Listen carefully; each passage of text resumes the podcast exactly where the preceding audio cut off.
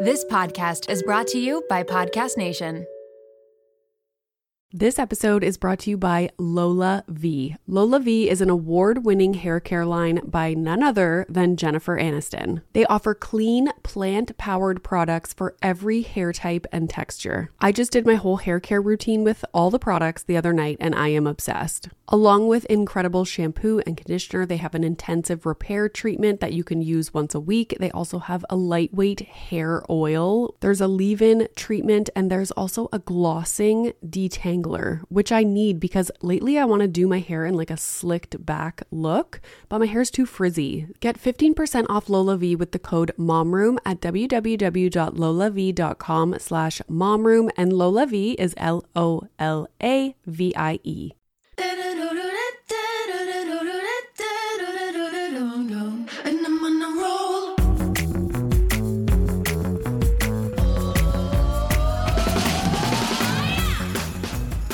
Welcome to the Mom Room podcast. My name is Renee Reina, and I am definitely the mom friend you have always wanted. This episode is brought to you by GrowCo Postnatal Rehab. GrowCo was founded in 2018 by chiropractor Dr. Ali Kane when she was 32 weeks pregnant with her first baby. She wanted to create a rehab program that supported women through the physical, mental, and emotional challenges of motherhood. The GrowCo methodology is aimed at preventing, reducing, and resolving symptoms women have been made to think are an inevitable consequence of childbirth. Between Monday, November 23rd and Monday, November 30th, you have the chance to get 50% off your one time payment to become a GrowCo member. Classes stream 24 7, so you're able to do them whenever it works best for you. There's also a weekly live class with a GrowCo doctor and also a monthly master class. The goals of GrowCo are to be accessible to women, be supportive, but also provide them with a high quality rehab program. Everything is focused on your core and your pelvic floor, which you guys know that I love. Now that we are settled into our new home, I am signed up for GrowCo and I'm starting next week. So if you guys want to start this program with me, join and I will probably do some Instagram lives or some IGTVs just to share with everyone my thoughts and struggles or things that I like about the program. So, again, between Monday, November 23rd and Monday, November 30th, you will get 50% off this program. And it is important to note that it is a one time payment. So, you have access to all this goodness for a lifetime. Your pelvic floor will thank you. To find out more details, please go to the episode notes and I will have all the links for you guys in there. Okay, so today I am speaking with Jenna Overbaugh. She is a licensed therapist in Wisconsin who has been working with individuals, families, and children since 2008. She has a blog, a podcast called All the Hard Things, and a beautiful website with lots of free resources. Um, she reached out to me about doing an episode on anxiety and OCD in pregnancy and motherhood. And I was so happy when I read her outline um, because of the things she wanted to talk about. So here we are. So, first, why don't you tell us a little bit about yourself and your own experience with anxiety and OCD?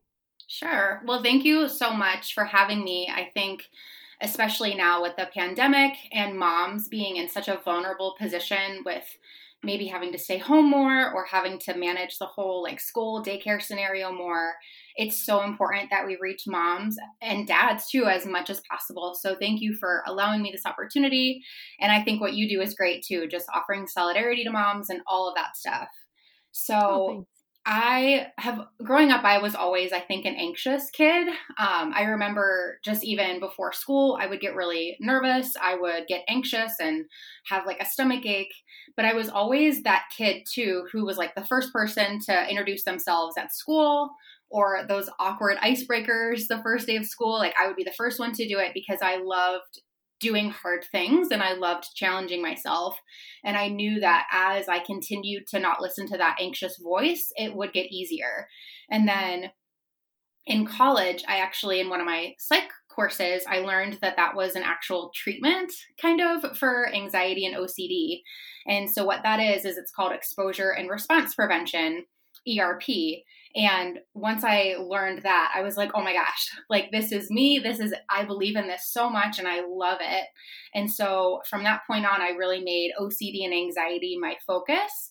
Um, and I worked all over. Like I had dream jobs. I worked at Johns Hopkins. I am now in one of the most world renowned facilities to help people with the most debilitating OCD and anxiety in the world. And so when I got pregnant with my kiddo, he was born um, February of 2018 on Valentine's Day.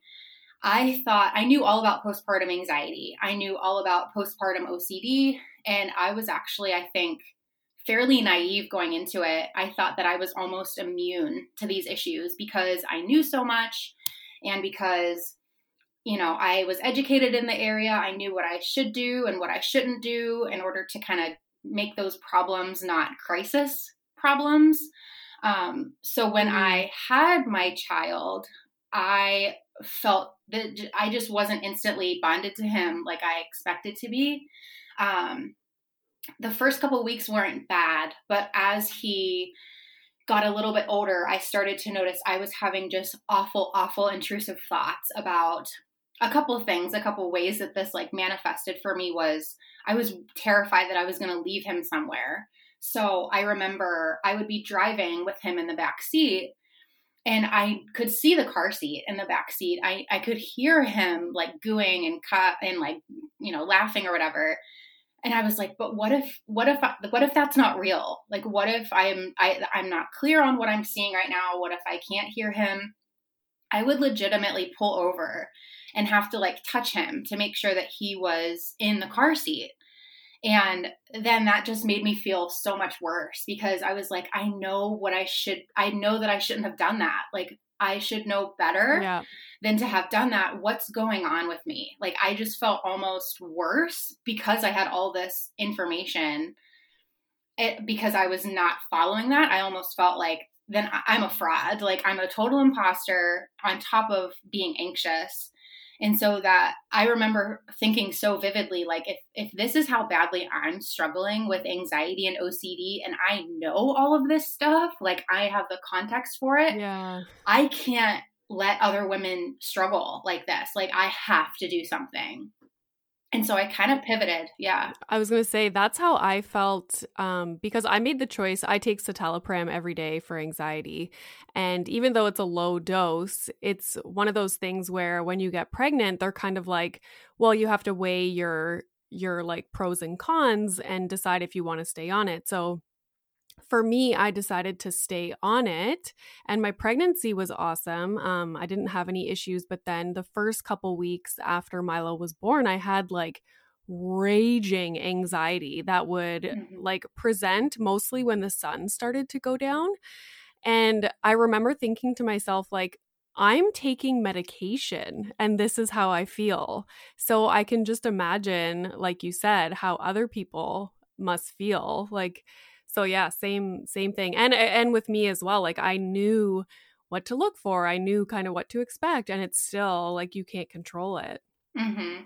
Yeah. So I mean, I don't know what's worse. it's all it's all worse, right? Like yeah, I would never, I would never wish this on anybody. Now that I'm out of the cloud and I, I, feel it even stronger now, but even when I was in the thick of it, I was like, oh my gosh, I would not wish this on my worst enemy. No mom should have to go through this. And the statistics I want moms to know like you can easily look up the statistics for perinatal OCD and anxiety, um, meaning like when you're pregnant, what what what percentage of the population struggle with it? I think it's it's like one or two percent, and then when you're actually when you have the baby, I think it goes up to like two or three percent actually have OCD, and ten percent I think actually have like generalized anxiety but I think that's completely underreported. So mm-hmm. I think one, those are all based off of actual diagnoses, right? So in order to get a diagnosis, you have to present for help. How many women aren't able to or don't feel like they need to just yet, right? And yeah. so I think that automatically makes the numbers jump up. And then two, we can think of these things on a spectrum. It's not either you have anxiety or you don't, or you have OCD or you don't, especially as a mom. Things are just so dang complicated. So we got to think about things as existing on a spectrum. And I guess moral of the story is a lot of people struggle. And I don't think that it's just two or 3%. Like, there's no way. Yeah. This episode is brought to you by Magic Spoon. You guys know I have been very intentional with what we've been eating lately. I'm looking at protein, I'm looking at sugar content, and avoiding things like artificial ingredients or colorings. Milo used to always want pancakes or waffles in the mornings, and now he is getting into cereal. And I'm so excited because Magic Spoon is the perfect option. Their variety pack has four flavors cocoa, fruity, frosted, and peanut butter. They have zero grams of sugar, 13 to 14 grams of protein and only 4 to 5 grams of carbs per serving. They're made with wholesome ingredients, no artificial flavors or dyes, and I'm just so happy that he's getting a good amount of protein before he goes off to school. And it's a great snack for me and my husband too because 13 to 14 grams of protein in the cereal. Now you add a high protein milk, you're set. That is such a high protein snack or meal. I should also mention that it is gluten free, grain free, and soy free. So go to magicspoon.com slash momroom to grab a variety pack and try it today. And be sure to use our promo code momroom at checkout to save $5 off your order. And Magic Spoon is so confident in their product, it's backed with a 100% happiness guarantee. So if you don't like it for any reason, they'll refund your money, no questions asked. So try a delicious bowl of Magic Spoon cereal today at magicspoon.com slash momroom and use the code momroom to save $5. Thank you, Magic Spoon, for sponsoring this episode. This episode is brought to you by Little Spoon. It is 2024. As busy parents, it's hard to completely overhaul our lives, but what we can do is make small changes that will make our lives easier. And that is where Little Spoon comes in. Their goal is to make keeping your kid healthy feel like the easiest part of your day so that you can cut through all the drama of mealtime. Little Spoon offers baby blends, biteables, and plates. So, baby blends is fresh, organic baby food. They have single ingredients but also multi textured purees to take the stress out of starting solids. Biteables make the transition to finger foods easy because they are cut perfectly to size, which promotes self feeding. And of course, all the biteables are healthy, balanced, and free of artificial junk. And then there are plates for your toddlers and your bigger kids. They are meals that are free of all the bad stuff. They taste amazing. Even the pickiest eaters will love them.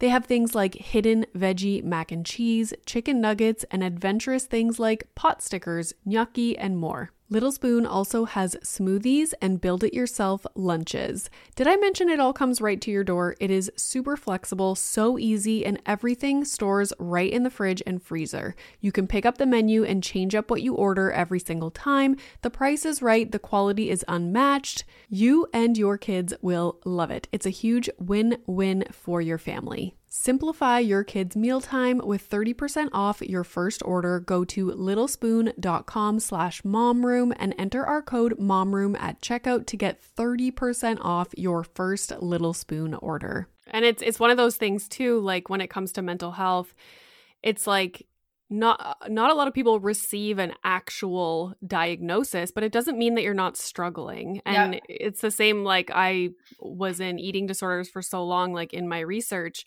and a lot of people do not fit into an eating disorder diagnosis, but that doesn't mean they don't have problems. Mm-hmm. And it's the same thing, right?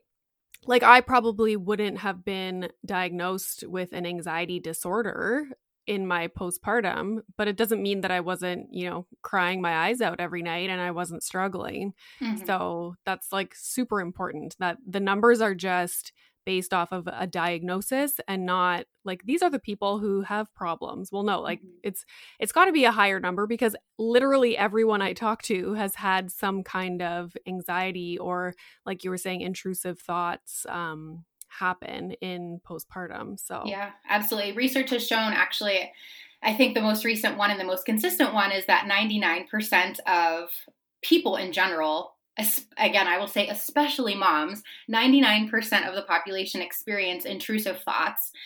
Again, I think that's BS. I think 100% of people experience intrusive thoughts. I think that 1% maybe just didn't understand the question, or maybe they're afraid of saying that. Um, but intrusive thoughts, I mean, we have like something ridiculous, like six, 60,000 thoughts a day or something like that, maybe more.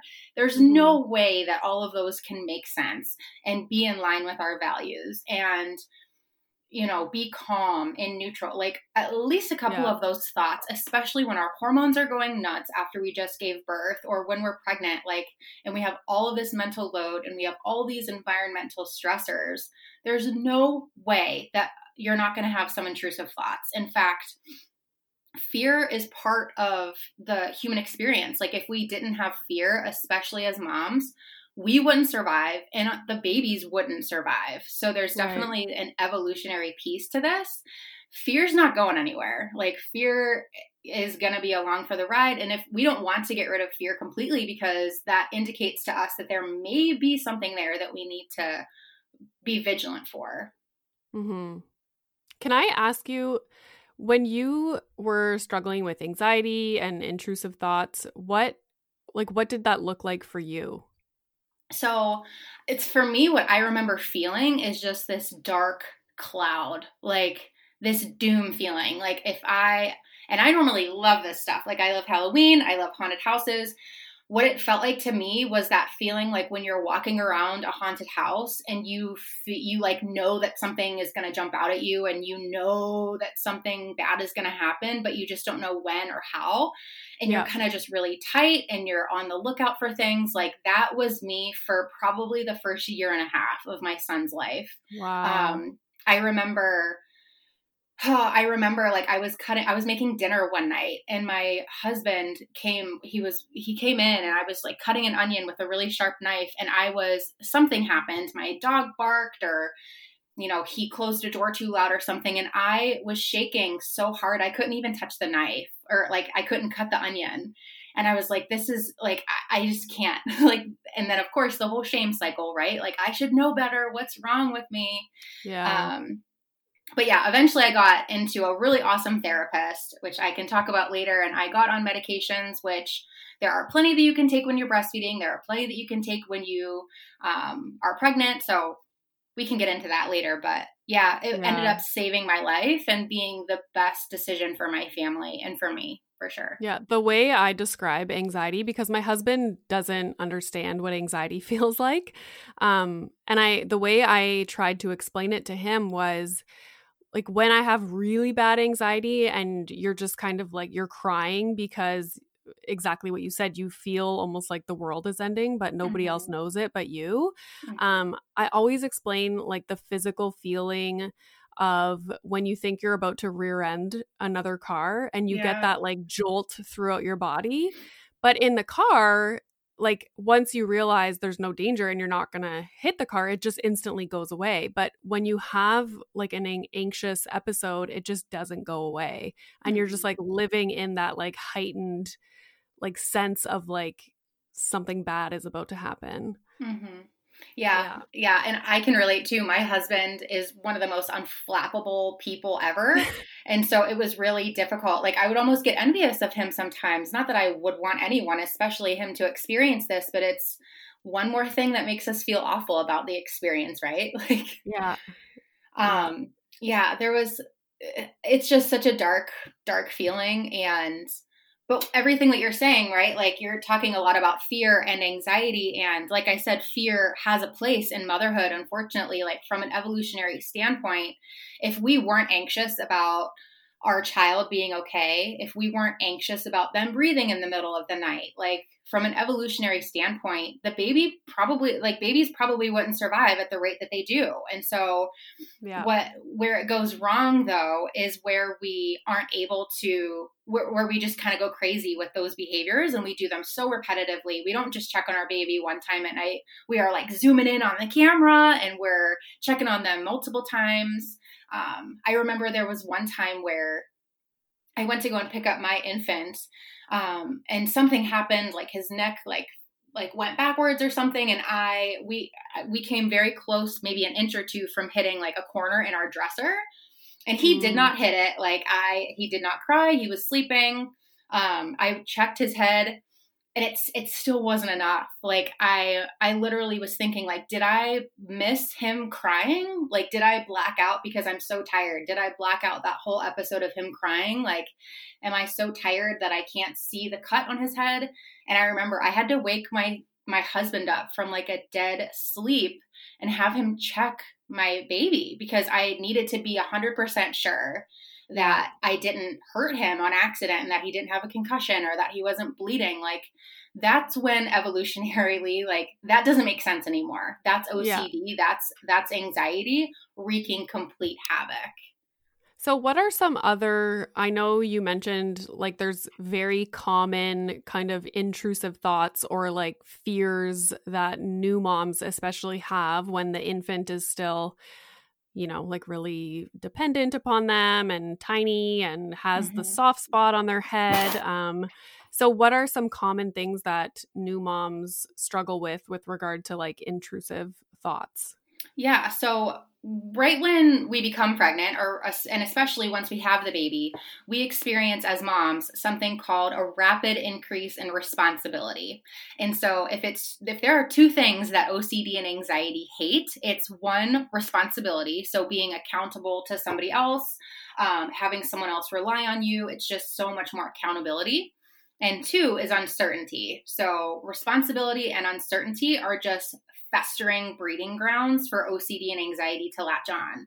And what is motherhood except for like responsibility and uncertainty, right? Like it is the perfect melting pot for every mom to feel these cognitive like racing thoughts, these behavioral urges to want to like avoid staircases and you know, emotionally it just feels very anxiety provoking. So some common things that I hear moms struggle with is um, harm intrusive thoughts. So, what these are, first of all, intrusive thoughts are just any thought that comes in kind of out of nowhere that is experienced as very disturbing and disruptive. And you're kind of like, whoa, where the heck did that come from?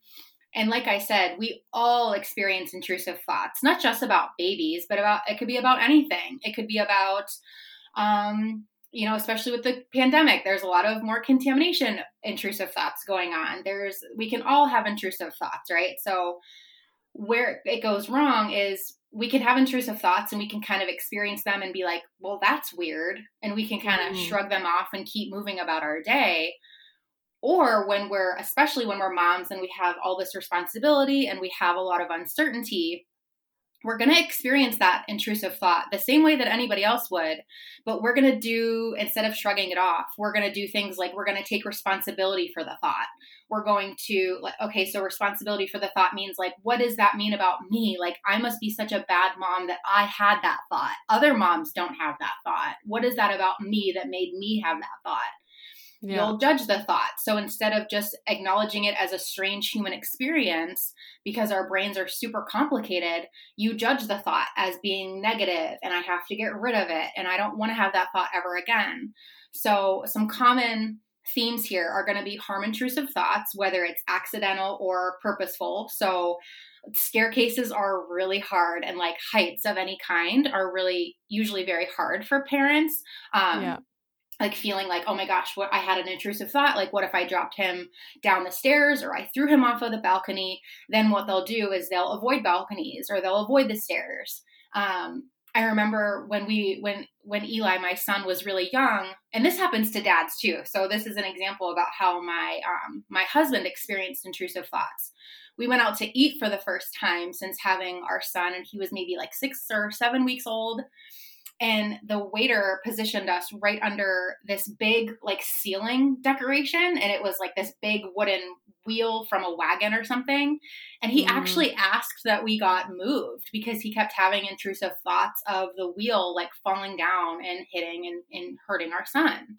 So um, some other ones too are contamination. So, especially with the pandemic going on right now, so lots of contamination based intrusive thoughts like not wanting to get your baby sick, not wanting them to have any, um, like, like, you know, I'm all for people feeding their children whatever it is that they want, but it, but sometimes m- women can feel like, oh my gosh, they can't have anything with any chemicals and it has Yeah. to be pure and it has to be this and and that's fine if that works for you but if it doesn't work for you and you're still really anxious about it then that might be something to get help for Right. um just perfectionism i think in general you know like wanting feeling like we need to have the house perfectly clean or um they need to be perfect as far as like getting the perfect toys and perfection can be just crazy for moms especially and then there's one area of intrusive thoughts that will probably trigger people just to even mention so trigger warning but i want to make it known because it's very common it's actually one of the most common things that i see is sexual intrusive thoughts so Right. I was mom- just reading yeah. about that somewhere. Yeah. Yeah, and people don't talk about it. So as as difficult as it is already to talk about this stuff, then you get someone who has sexual intrusive thoughts and it's like, "Whoa, like no way. I'm not telling anybody about that."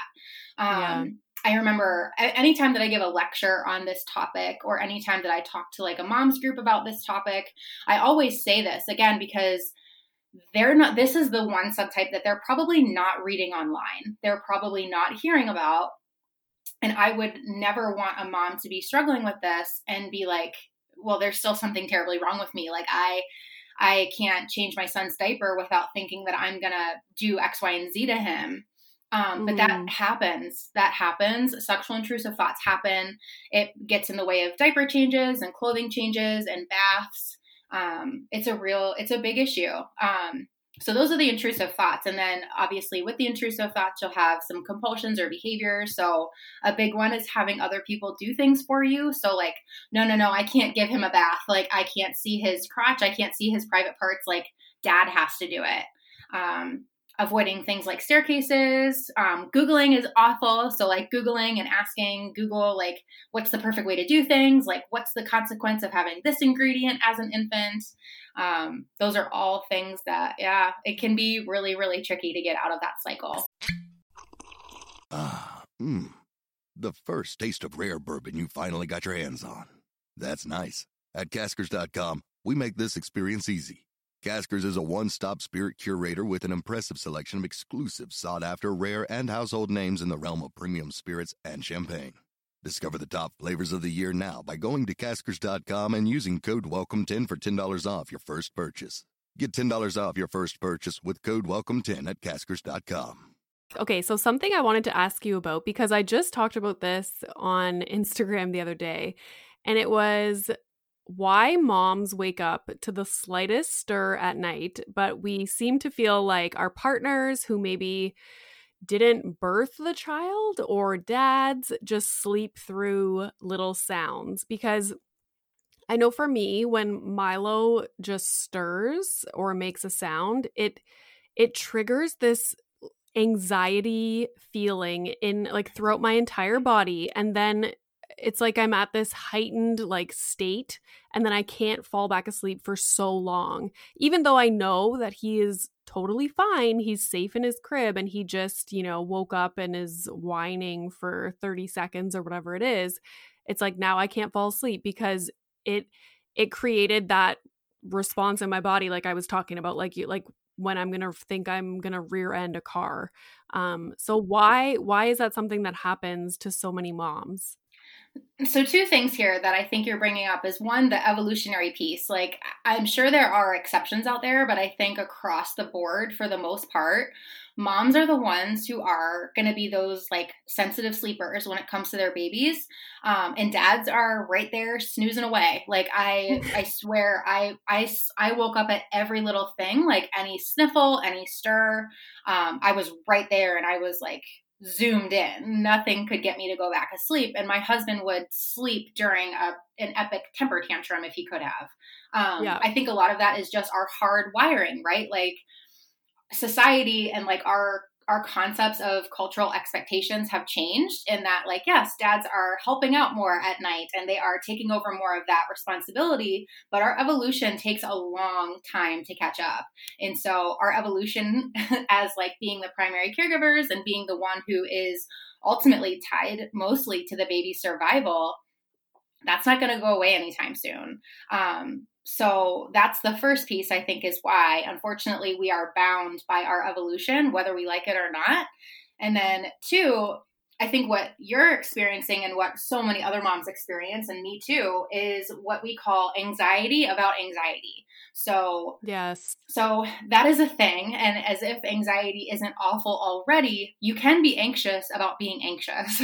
um, we call, we call it anxiety sensitivity. And, um, so essentially what i think happens and this is at least my experience you can verify or not but i'm i'm never really anxious about my son crying what I do get anxious about is all of the miscellaneous cognitive and emotional processes that go on with that. So, like believing that I can't handle his tantrums, um, the impact of whatever parenting decision I make on him in that moment. I think about should well, should I be doing this? Like, should I be comforting him and just validating his emotions, or should I be doing this instead? I saw that on Instagram and and then you're just kind of anxious about then you're anxious because you don't know what you're doing and do i really have this motherhood mm-hmm. thing down and like you just work yourself up into such a tizzy because you're anxious about being anxious so yeah i think it's more of the like secondary kind of emotional and cognitive processes that happen for us as moms that we get anxious by, not necessarily the crying, because especially as they get older, right? Like we kind of know their deal. Like they're gonna wake up and um, we kind of know maybe with practice and with more confidence like what their cries mean and how to handle them. But we still like i said we have these emotional and cognitive experiences that go along with them crying of like i don't know if i can handle this tantrum. Like i don't know what the heck i'm doing. Um yeah. do i do i just sit there and listen to him or am i spoiling him? Like should i give into the tantrum or should i not? Like it's just all these secondary kind of processes like internal struggles. I know for me, a lot of it is that it's the unknown. Mm-hmm. Like, is he gonna just fuss in his crib for 30 seconds and then fall back asleep yeah. for the rest of the night or is he going to do this like every half hour from now on is he going to like not fall back asleep and i'm going to be up with him all night it's like mm-hmm. it's like the unknown of even though like 95% of the time he just falls back asleep so quickly um it's it's the unknown yeah. and yeah that's so interesting the um the thing I wanted to ask about was because anxiety and OCD or intrusive thoughts are so common in postpartum, um, you know, I think more and more people are talking about these things um, on social media um, and in blog posts and whatnot. So, if somebody is experiencing issues with anxiety or OCD, um, how would they determine whether or not it's something that is like normal versus I need to seek treatment? Mm-hmm. Like what are the the like how do you know if you've crossed that that line? Yeah, that's a really good question. Um, and so, what I would encourage moms or any listeners to judge based off of is try to do it less based on what you think is quote unquote normal, um, and and like comparing that with what you're doing because we are never going to know or have a legitimate estimate of what's normal. Like I can't tell you how what the normal amount is to be checking your baby at night. I can't tell you what the normal amount of you know, whatever behavior is, we're never going to know that. What I would encourage moms and listeners to be asking themselves for is like, how badly is this affecting my life? Um, so, like, how much are these symptoms interfering with my life and my happiness and my well being? Um, so, definitely looking more as far as interference. So, you know, emotionally, how is it interfering with you? Um, time wise, like how much time is it taking from your day? Are there things that you want to be doing? Like you want to be able to go to your mom's house, but you can't because she lives on a second floor condo and you're terrified of stairs. Um, that would definitely be an interfering thing. Um, just generally, how much it's disturbing you in your day to day, how much it's disturbing your family.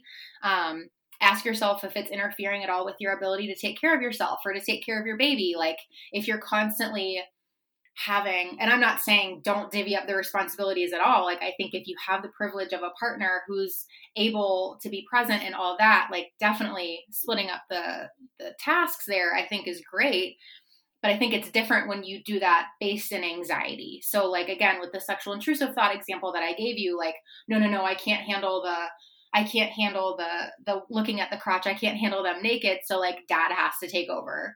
That's more of an anxiety or and fear based decision. And so my suggestion would be like when you start to realize that you're making a lot of decisions based in fear and just when it feels awful, like there's no anxiety and OCD are so common, and the treatment for it is more effective for OCD and anxiety than any other treatment for any other disorder. So, um, mm. ERP, which again is the treatment for it, it's the most effective treatment. It is awesome. And there are lots of opportunities to get better. If you just want to feel better like the the help is available and it it works. It will be a total life changer a total game changer for you. So rather than identifying like is this normal or is this not normal just ask yourself how you're feeling like how you really truly believe your family is functioning. And if you want to be functioning better i mean therapy is awesome. It's like i said going to therapy as a therapist was the best decision that i ever made for my family yeah, one of the things that I always talk about is how when I like I had so much experience with anxiety before having Milo, so I knew exactly what was happening when I started to get those like intense uh, anxiety uh, spells at night. And just like opening up to my husband and being like, yep, I'm having horrible anxiety right now. Like, I'm, you know, and I would be crying and just telling somebody felt so good and then telling my parents like they would come over to visit and i would be like yeah like every night i'm like crying i'm having like really bad anxiety and then at the first um visit that we took Milo to our family physician, I told her right away. I remember her asking like, "Okay, and how are you doing?" and I just broke down crying and I was like, "Oh, I'm sorry." She had a medical student, of course, working with her that day, and I was like, "Of course, she has to listen to this." I just broke down crying, and she was like, "Oh my god, don't worry. Like this is so normal." Um, and just kind of getting that validation and understanding that you know this, like right now, this was very typical, and if it didn't go away in you know one or two weeks, that like she was like, then come back and see me, and then we'll talk about like further like treatment options, like what we can do. Um, but yeah, just telling somebody and like taking that first step into um, talking about it and admitting what's going on really, really can help mm-hmm. um, and kind of get things rolling. And then you feel better about, you know, seeking treatment or whatever it might be. So, the next thing that we'll talk about is treatment. So, what does that look like in a therapy setting? But then also you were saying that you had some practical tips for moms um, and they can start doing them if they wanted to um, try and help themselves at home yeah, absolutely. So, like I said, the best treatment for OCD and anxiety, and they're really similar. So, whether you feel like it's just more general anxiety or whether you're having these intrusive thoughts with the very clear compulsions, the treatment is really pretty similar, um, if not identical in a lot of cases. So, that's going to be exposure and response prevention or ERP. Um, and like I said, that's the best treatment for OCD and anxiety. It's more effective for OCD and anxiety than any other treatment for any other disorder. So, what ERP involves is essentially working with a therapist to systematically and gradually get yourself in these challenging or anxiety provoking situations that you would normally avoid or have to do like some ritual or safety behavior to get through.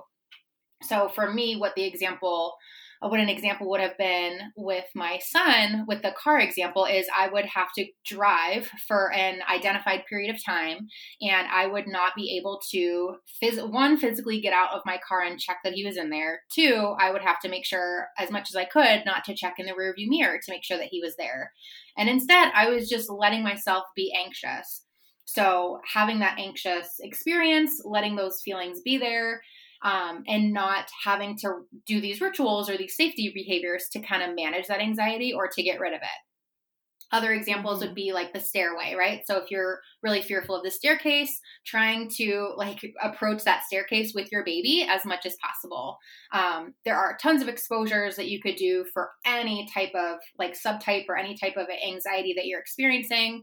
And the treatment is the same regardless of if it's sexual intrusive thoughts that you're experiencing or if it's more um, just more general stuff like about the baby's well-being or about their breathing at night maybe you're you work with your therapist to come up with some type of agreement like i'm only gonna i'm only gonna check the baby one time tonight only one time um, and then you can obviously work with your therapist to try not to check at all Um, but the big picture here is that you're doing these exposures, which are these anxiety provoking situations, and you're doing the ritual prevention and trying not to do these safety behaviors that you normally otherwise would have to do to make yourself feel better. And the idea there is that you just kind of write it out, right? Like our IDE is kind of a, maybe a more practical way for people who um, just day to day want to practice this stuff on their own. So knowing that your anxiety is going to go up and it's going to come down just like a wave. And what you need to do is just ride that wave. So whether it's um, giving your son a bath with intrusive thoughts, or if it's um, you know, turning off the video monitor, sitting with that uncertainty, like maybe they're crying, maybe they're not, like maybe maybe not. And I know that that's really hard for people, for moms to kind of sit with, but it's hard mm-hmm. also to be doing these behaviors all the time and to feel like an anxious mess. Um, so, is the idea that as you continue to do the exposure, your anxiety will lessen over time? Yep, absolutely. So, I think of it. I I encourage resident, uh, you know, the people that I work with to think of it kind of like you when you jump into a pool. So, when you jump into a pool, it's really really cold at first, but as long as you stay in there, your body eventually gets used to it. It's not that the temperature of the water objectively changes. So it's not your external environment that's changing, it's your internal environment that's changing. And right. so it's all about putting yourself in these anxiety provoking situations and just letting your emotions and your anxiety kind of run its course. And they will run their course. If anyone out there has ever had panic or really, really intense anxiety, normally afterwards they feel exhausted. Yeah. And what happens is you know, your body will eventually calm down with the parasympathetic nervous system. You know, you're what that means is so you're you're anxious, right? Like think about you whenever you're anxious about Milo. Your sympathetic nervous system is going nuts, like fight or flight. It's going crazy. Your adrenaline is racing. Your eyes are widened. Um, your heart rate is going crazy. Your body is already trying to calm down. Like you might not be able to feel that yet, but that's that parasympathetic nervous system. That's your rest and digest. Now, what happens is we normally, being anxious and um, parents, right? Like we don't really have the patience to kind of like sit and let that naturally happen. What we do is we jump on Google or we check the video monitor or we ask our husbands to take care of something. Mm. What I work with people to do and what ERP will help moms do will will be to have them do this anxiety provoking situation, feel their anxiety and let that be there. It might take a couple minutes, um, maybe like five, six, seven, or 10 minutes, but eventually, just like being in a pool, it comes down all on its own. Mm-hmm. And it's really, really a cool process. Hmm. And so, I just, just in case people don't realize, um, like OCD stands for obsessive, obsessive compulsive disorder. And I just wonder if you could speak a little bit about like what what those entail like there's the obsession and then there's the compulsion and like to give an yeah. example of what the obsession with would be and then the compulsion and kind of how the compulsion is to lessen the anxiety that you're feeling mm-hmm. Yep. So, yep, like you said, all accurate so far. So, with OCD, there's going to be very clearly some obsessions, which are going to be um, very repetitive. They're disturbing. They can be ideas, thoughts, images, or impulses. So you might have images of, you know, accidentally or even purposefully throwing your baby down the stairs. You might actually have urges to do that. Like that really scares people because it feels again like what is wrong with me? Yeah. What it's my responsibility that I had that. So obsessions can come in the form of ideas, thoughts, urges, or impulses. Um compulsions, then usually what happens is we feel so anxious by those obsessions that we want to do this compulsion, which is just usually a behavior, but it can also be a mental kind of act. There are things called mental compulsions as well. So, what that would be is avoiding the staircase, um, you know. Having other people do things for you, maybe washing your hands excessively or cleaning excessively, so the obsession in the staircase example would be, oh my gosh, I'm going to throw them down the stairs. The compulsion would be avoiding the stairs. Yeah. Um, the obsession about um, another, so the obsession about the, the example of my son in the car, the obsession would be like, what if you left him somewhere? The compulsion would be checking the uh, rear view mirror to make sure that he was there, hearing, like checking in with my hearing to make sure that I could still hear him. And then two, physically, obviously, uh, pulling the car over and physically checking to make sure that I could still feel him. So those are just some examples. Um, but like I said, it could be more general too. So maybe just like a little bit of anxiety sprinkled across a whole range of issues. So you could be worrying a lot about the baby's health, um, whether they're they're breathing, worrying a lot about finances too is really um, really common. Going back to work, like that's really difficult for moms too, worrying about what's going to happen with a caregiver or what's going to happen at daycare. So these are all things that you can work on with a therapist uh, to work on via exposure work. And it's going to be anxiety provoking at first, but it is super effective and it's really empowering to to learn that your anxiety doesn't dictate everything. Right. So I was wondering if you could talk a little bit about the helpful and practical things that um, people can do at home right now you had a little yeah absolutely there. yeah Mm-hmm. So I think a lot of things that trip moms up. Well, first and foremost, I think the most important thing is for moms to get educated and to hear podcasts like this and to follow healthy, you know, relatable content on social media. I'm careful to say that because I think you can also follow people on social media who are not good for your OCD and anxiety, who uh, perpetuate this idea that like every picture has to be perfect and your house has to be perfect and yeah you know, no screen time and whatever. Um, so, but there are good accounts out there and good people to follow like you. You make content that's relatable. You share things that moms usually aren't able or willing to say. Um, so you kind of like crack open the can for other moms to be able to come out and and, ex- and you know acknowledge their experience. So as far as practically just becoming more educated like knowing that these are normal experiences, quote unquote. Of course, you your anxiety can kind of take it and make a crisis out of it, like I've said. But again, as far as intrusive thoughts go, and as far as some increase in anxiety goes, I think that's the normal when it comes, especially to motherhood. So, knowing that these experiences can be normal and are widely experienced, it's not personal to you. Like, you're not doing anything wrong, you're not crazy. Um, I think sometimes people get the idea from like the media and the awful portrayal of postpartum issues like those are the postpartum psychosis cases that you hear about in the news or on the media and it's not like that all the time. Um, so other than education i think too what moms can do is to to check these what we call cognitive distortions. So cognitive distortions are these like mental mind games or mind tricks that your mind plays on you some examples of these would be like all or nothing thinking. Like um, i'm either a really really great mom or i'm awful. Like not understanding or acknowledging that probably we're somewhere in the middle right? Like we're probably doing okay maybe some room for progress but we're not awful either. Um, we might do a lot of catastrophizing. So again, like, oh my gosh, I can't really see if my child is breathing on the camera. Okay, obviously they have died, right? Like, I can't see them breathing on the camera, just making mountains out of molehills, essentially. Yeah. So that's what catastrophizing is. And then I think the other big one is probability overestimation. So with OCD and anxiety, there's always uncertainty. There's always some uncertainty that something bad could happen, like our a baby dying from SIDS, or us, yeah, accidentally losing our our minds and throwing the baby down the stairs. Like uh, everything is uncertain. We can't say 100% certainty with anything. But what we do, especially as moms, and especially when anxiety and OCD are in the mix, we tend to overestimate the probability that something bad is going to happen or has happened. And so, one, I think becoming educated about those distortions, and two, knowing and like logically being able to kind of check those like, whoa, am I really being as logical as I could about the situation?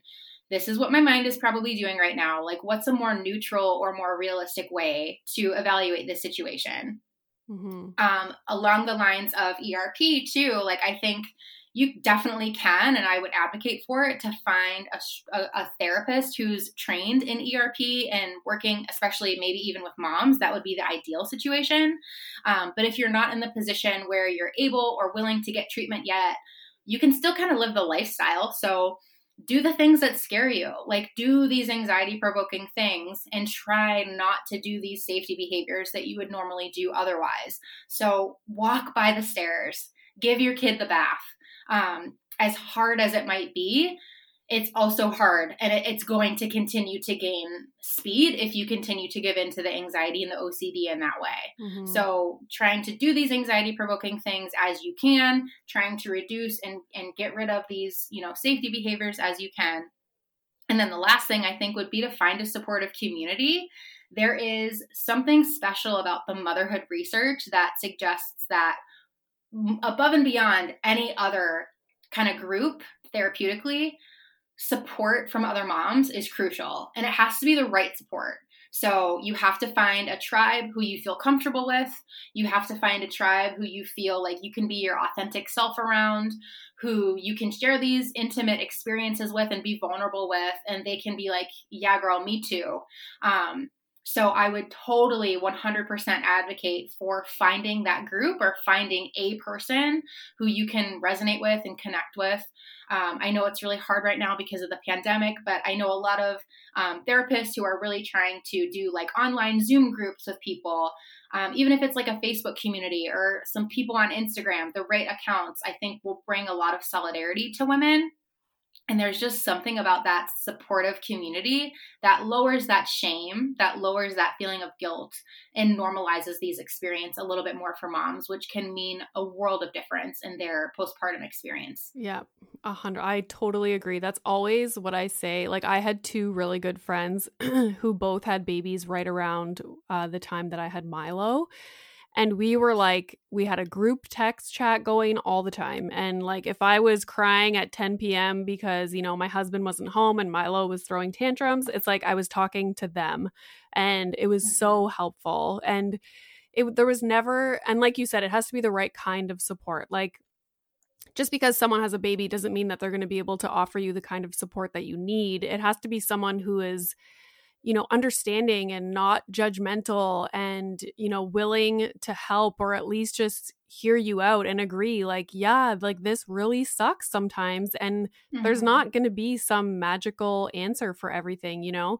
it's kind of like when you are going through a really difficult time and people are like oh yeah but have you tried this like we did this and it worked fine and it's like that's not what mm-hmm. i need mm-hmm. to hear right now that's not helping yeah. Um, I know. It's like when you're when you go to someone hoping that they can just like resonate with you a little bit and then they end up giving you advice and it's like now I just feel a million times worse. Yes, it's like don't like that's not what I want. Just tell me like yes, this sucks. Like sometimes it sucks and it's so hard, but like tomorrow's another day and like you know, if you need to cry, just cry. Do you want me to come over? Like I was having a horrible day like a few Saturdays ago and I was like crying and my husband was at the hospital all day. He wasn't home and my friend was like, do you want me to come over right now and bring you a latte? Like, I will come over. And I was like, no, I just want to be by myself. and she was like, no, like, seriously, like, I will come over. and it's like, that's exactly what I want. I don't want you to try and fix my problem. I just want you to be like, yeah, you're having a really bad day. Like, do you want a latte? mm-hmm. Yeah, totally. Yeah, as a, as a therapist, I am a natural problem solver. And I'm always that person, like, how can I help you? Like, what, well, let's figure this out. Let's talk through this and we can figure it out. And then I became a mom. And now now I hate advice. like, yeah. I don't want your advice. I just want you to like let me say how awful this feels and just let me have that space and hold that space for me. So I think that's what moms need. And I know that there are some moms out there listening and and like you experience them all the time. I'm sure like on your comments like, "Well, it's not that hard for me." That's okay. Like yeah. every the that's okay. Like that's your experience and mine is still hard. like Exactly. It's yeah, like we all struggle with different time periods, right? Like I I did not like the newborn stage at all, but I really like the toddler stage. Mm. Um other women are completely flip-flopped and different and like you can have your experience where you think everything is easy and motherhood is great mine still wasn't yeah. like we can have those experiences and have them coexist at the same time and i talk about this a lot on my kind of platform, like this is something that I learned way too late in the game in motherhood, which is that you can experience two emotions at the same time. Like you can be grateful and devastated. You can be really happy that you have this wonderful baby because you know so many women who struggle with infertility and you're so grateful for them and you can also be mourning the life that you had before yeah. like you can experience two things at the same time and that's okay the same way that we can have two different experiences at the same time and have that be okay we just have to we're in it together. And as much as we want that support, we have to make sure we're giving that support to other moms too. Yeah, totally. So, lastly, or somewhat lastly, I thought you could share with us your resources um, for moms that you would recommend. Yeah. So, there are three books that absolutely changed my life. And unfortunately, I got to them, I think, just a little bit too late. Um, so, the first book is um, How to Not Hate Your Husband After Kids. Um, I believe the author is Jancee Dunn, and it totally changed my life. And the title is kind of misleading because I think it's more about like the evolutionary differences between like why moms are the way that they are and why paternal figures are the way that they are. Like all the things that we've kind of talked about, um, at least touched on in this episode, which is like, yeah, why do moms wake up all the time and dads don't? And it just gives you a little bit better of an understanding. It's not that the dad usually doesn't care, it's that there are our bodies haven't caught up with you know our evolution hasn't caught up yet with all these cultural differences. So um, how to not hate your husband after kids is a really good one. Good moms have scary thoughts by Karen Kleiman is also awesome. Um, even if you just like google good moms have scary thoughts you'll see a bunch of like the little drawings and illustrations and it's all about intrusive thoughts and what exactly are the kind of day-to-day manifestations of that. And again it's just really nice as a mom to see that that exists somewhere else other than in your own brain. Again, that reduces the shame and reduces the guilt that you experience as a result of that. And then another one by her, um, I believe, is dropping the baby and other scary thoughts. So again, all all, all things more in depth that we've talked about here, um, but the experience of these intrusive thoughts, especially as it relates to motherhood and early parenting, um, that can be really, really scary. But the book will definitely give you some really good context for these thoughts. Um, if you're struggling and wanting to find a therapist, then I would absolutely recommend the International OCD Foundation, so iocdf.org. Um, you can search for therapists in your area, and you want to be sure that you have a therapist trained in OCD and anxiety. The worst thing that someone can do is to just go and get talk therapy. Mm. That kind of um, talk therapy. When I say talk therapy, I refer to more like just supportive therapy, and I'm here for you, and and all of that. Yes, we want that from our friends, but we don't want that from our therapist because anxiety is so behaviorally based you really need a behavioral kind of treatment. And if you're just getting the talk therapy and the supportive therapy, the back and forth, you might be temporarily feeling better, but as long as there's not that behavioral change, like giving the baby the bath not avoiding the staircase. Like if you just talk about everything and you don't behaviorally challenge those things at home, nothing will end up changing in the long term. Yeah. So you want to make sure that you have a really good OCD and anxiety therapist. Um, for mom support in particular, Postpartum Support International, um, postpartum.net is really good. So that's the PSI. Um, again, they'll help you find therapists in your area who are trained in postpartum issues. I think the right social media content on Instagram can be really critical. Um, finding moms who you can relate with, and again, finding that tribe.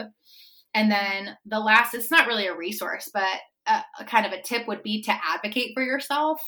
I'm so glad that you had a really like good transition talking to your doctor about everything. Mm-hmm. My experience was terrible. Like I had to when I broke down to my doctor and I said that I was struggling for the first time, the response I got from my doctor was that I should just give my son his binky. Um, and so I had to be like, no, I'm literally crying in the shower three days a week. Like, I cannot continue to do this. Um, Who, like, was your doctor? I, I'm just curious. Was your doctor a, ma- a male or a female? It was a female OB/GYN, which was wild to me. Wow. Um, yeah. And so, and I'm a therapist, right? Like, and she knew that. So I was just floored again, like, if this is my struggle, if this is how much I'm having to advocate for myself, like I can't let other women do this. See, and the issue with um, that is like now imagine you didn't know everything that you know and you weren't, right. you know, like a specialist in OCD and anxiety and you just, you know, it took you like 2 weeks to finally open up to your physician about struggles that you were having and that's their response. Like as someone who yeah. is not well versed in this area, how shitty now do you feel? And of course, it's going to just like perpetuate your feelings about not wanting to open up to people about it because Mhm. like Yeah. like that is that is like rage inducing. hmm And then even further, this is this is like even going to be more rage inducing. so imagine coming out to a doctor or anybody who's not well versed in OCD and anxiety and saying that you're having thoughts about you know wanting to do something sexually to your baby or w- that you have intrusive thoughts about your baby and you think about stabbing them with a knife like Yeah. the maternal health system fails us every day. And so my goal is to like help moms feel empowered to be like, no, this is OCD because it's ego dystonic, which essentially just means like it's inconsistent with your values. Right. So yeah, because I remember when I started, when I shared some of my intrusive thoughts, you know, just to cover their own butts, of course, as physicians, they have to say, like, well, have you ever wanted to harm your child? And I said no, but so many other women, like that's what they're struggling with. They're having intrusive thoughts that they're going to harm their baby. So if they were to say yes, imagine the alarms that are going to pop off with that, right? Like we need to be more armed as moms and as providers, hopefully, that just because moms say that they're struggling with this, it doesn't mean that they want to. That means like this could harm intrusive thoughts with OCD are very, very real. And we need moms to be able to come forward and talk about it. And so what's the I'm just curious. Like I know you're in the US and I'm in Canada, so maybe it's different, but like what is the protocol for a physician who has, you know, a patient come in and say something like that because clearly they're not specialists in this area and they're not psychologists to be able to kind of screen for certain things. So so what what do they do? Because you know the odd chance that someone does come into their office and say something eh, uh like they're having harm harmful thoughts um and then something bad ends up happening it's like where do you like they're not they're not prepared to deal with that. So what like what is their protocol for that So they will ask, um, like I said, as more of a reason to just to cover their own butts and to have it on doc on a document. Um, so they will ask, and so if if a mom out there is listening and they, you know, do want to talk to their doctor more about it, ideally they'll have a doctor who is well versed, like a psychiatrist who is more well versed in mental health and OCD and anxiety. But even then, I can't promise that they would know about harm intrusive thoughts and OCD and anxiety. Mhm. Um, and so what they'll do is they probably ask about, you know, the thoughts and have you ever thought about this? Um, and then they'd probably get into legitimate history, like, well, have you ever, you know, hurt them or harmed them? Um, and then probably what they would do is they would schedule a consult. I have heard of several women who have been struggling significantly with harm intrusive thoughts, and they are sure that they have harm intrusive thoughts. Like they know that they have OCD, they are disturbed about OCD. So the thing about OCD, especially the harm intrusive thoughts and even the sexual intrusive thoughts too, like these are the people who are the least likely to commit these crimes. Like these are the people who remove all the knives from their house because they're so terrified that they're going to lose their minds and go crazy. mm-hmm. These are the people who are the least likely to do anything sexual with their children because they're so terrified of even changing their diaper. They avoid it and they wait until dad gets home. Mm. Like that's what we mean by ego dystonic, right? So like you have the thought, but it's ego dystonic. It's inconsistent with your values. You don't like it. The people who end up acting on these thoughts, you know, people who legitimately do hurt their kids or do legitimately like sexually molest their children, they have those thoughts and they like them. Right So the people with OCD and anxiety and true harm intrusive thoughts or true sexual intrusive thoughts, they're the least likely, right? Like they are avoidant of anything re- even remotely related to do with those acts. So it's important for moms to know that that is their if that is their experience to be able to share that and be like, "No, actually, I was listening to this lady, this OCD and anxiety specialist about OCD and anxiety and these these are harm intrusive thoughts and OCD and anxiety and I'm experiencing ego dystonic thoughts right now."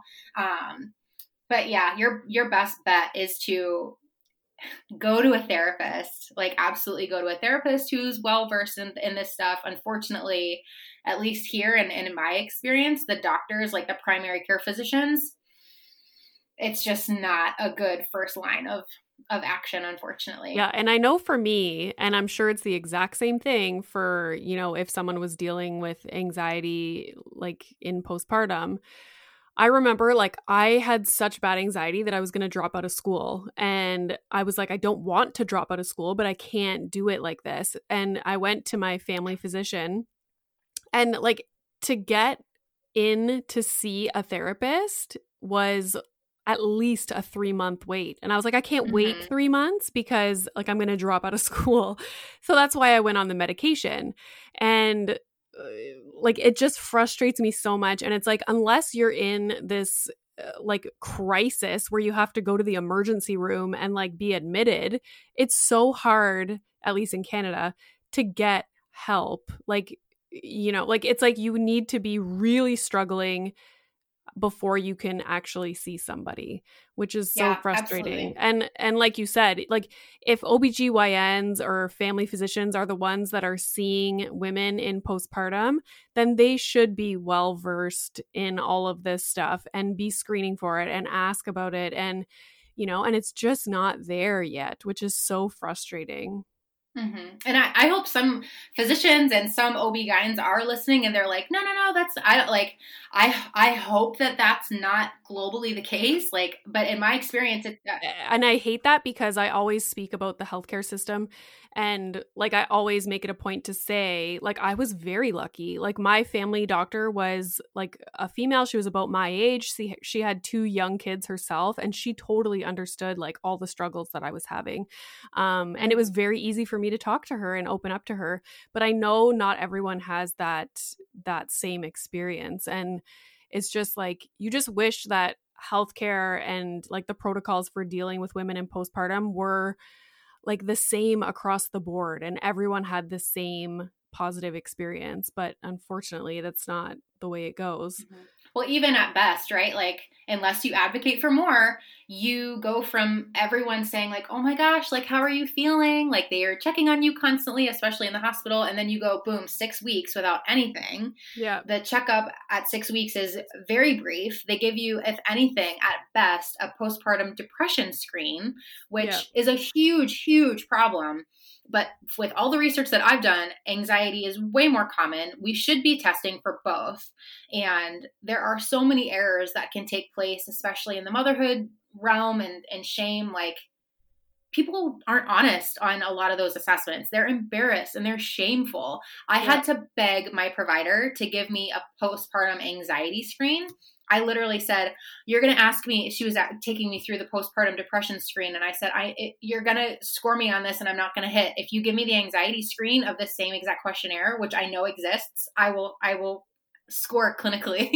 yeah. And so she did. But it's like, why do I have to advocate for that? Like moms yeah. who do not have my background would never know to do that, and the fact that I had to, like my i guess my general moral of the story here is like you may have to advocate for yourself unfortunately and that doesn't say anything about you.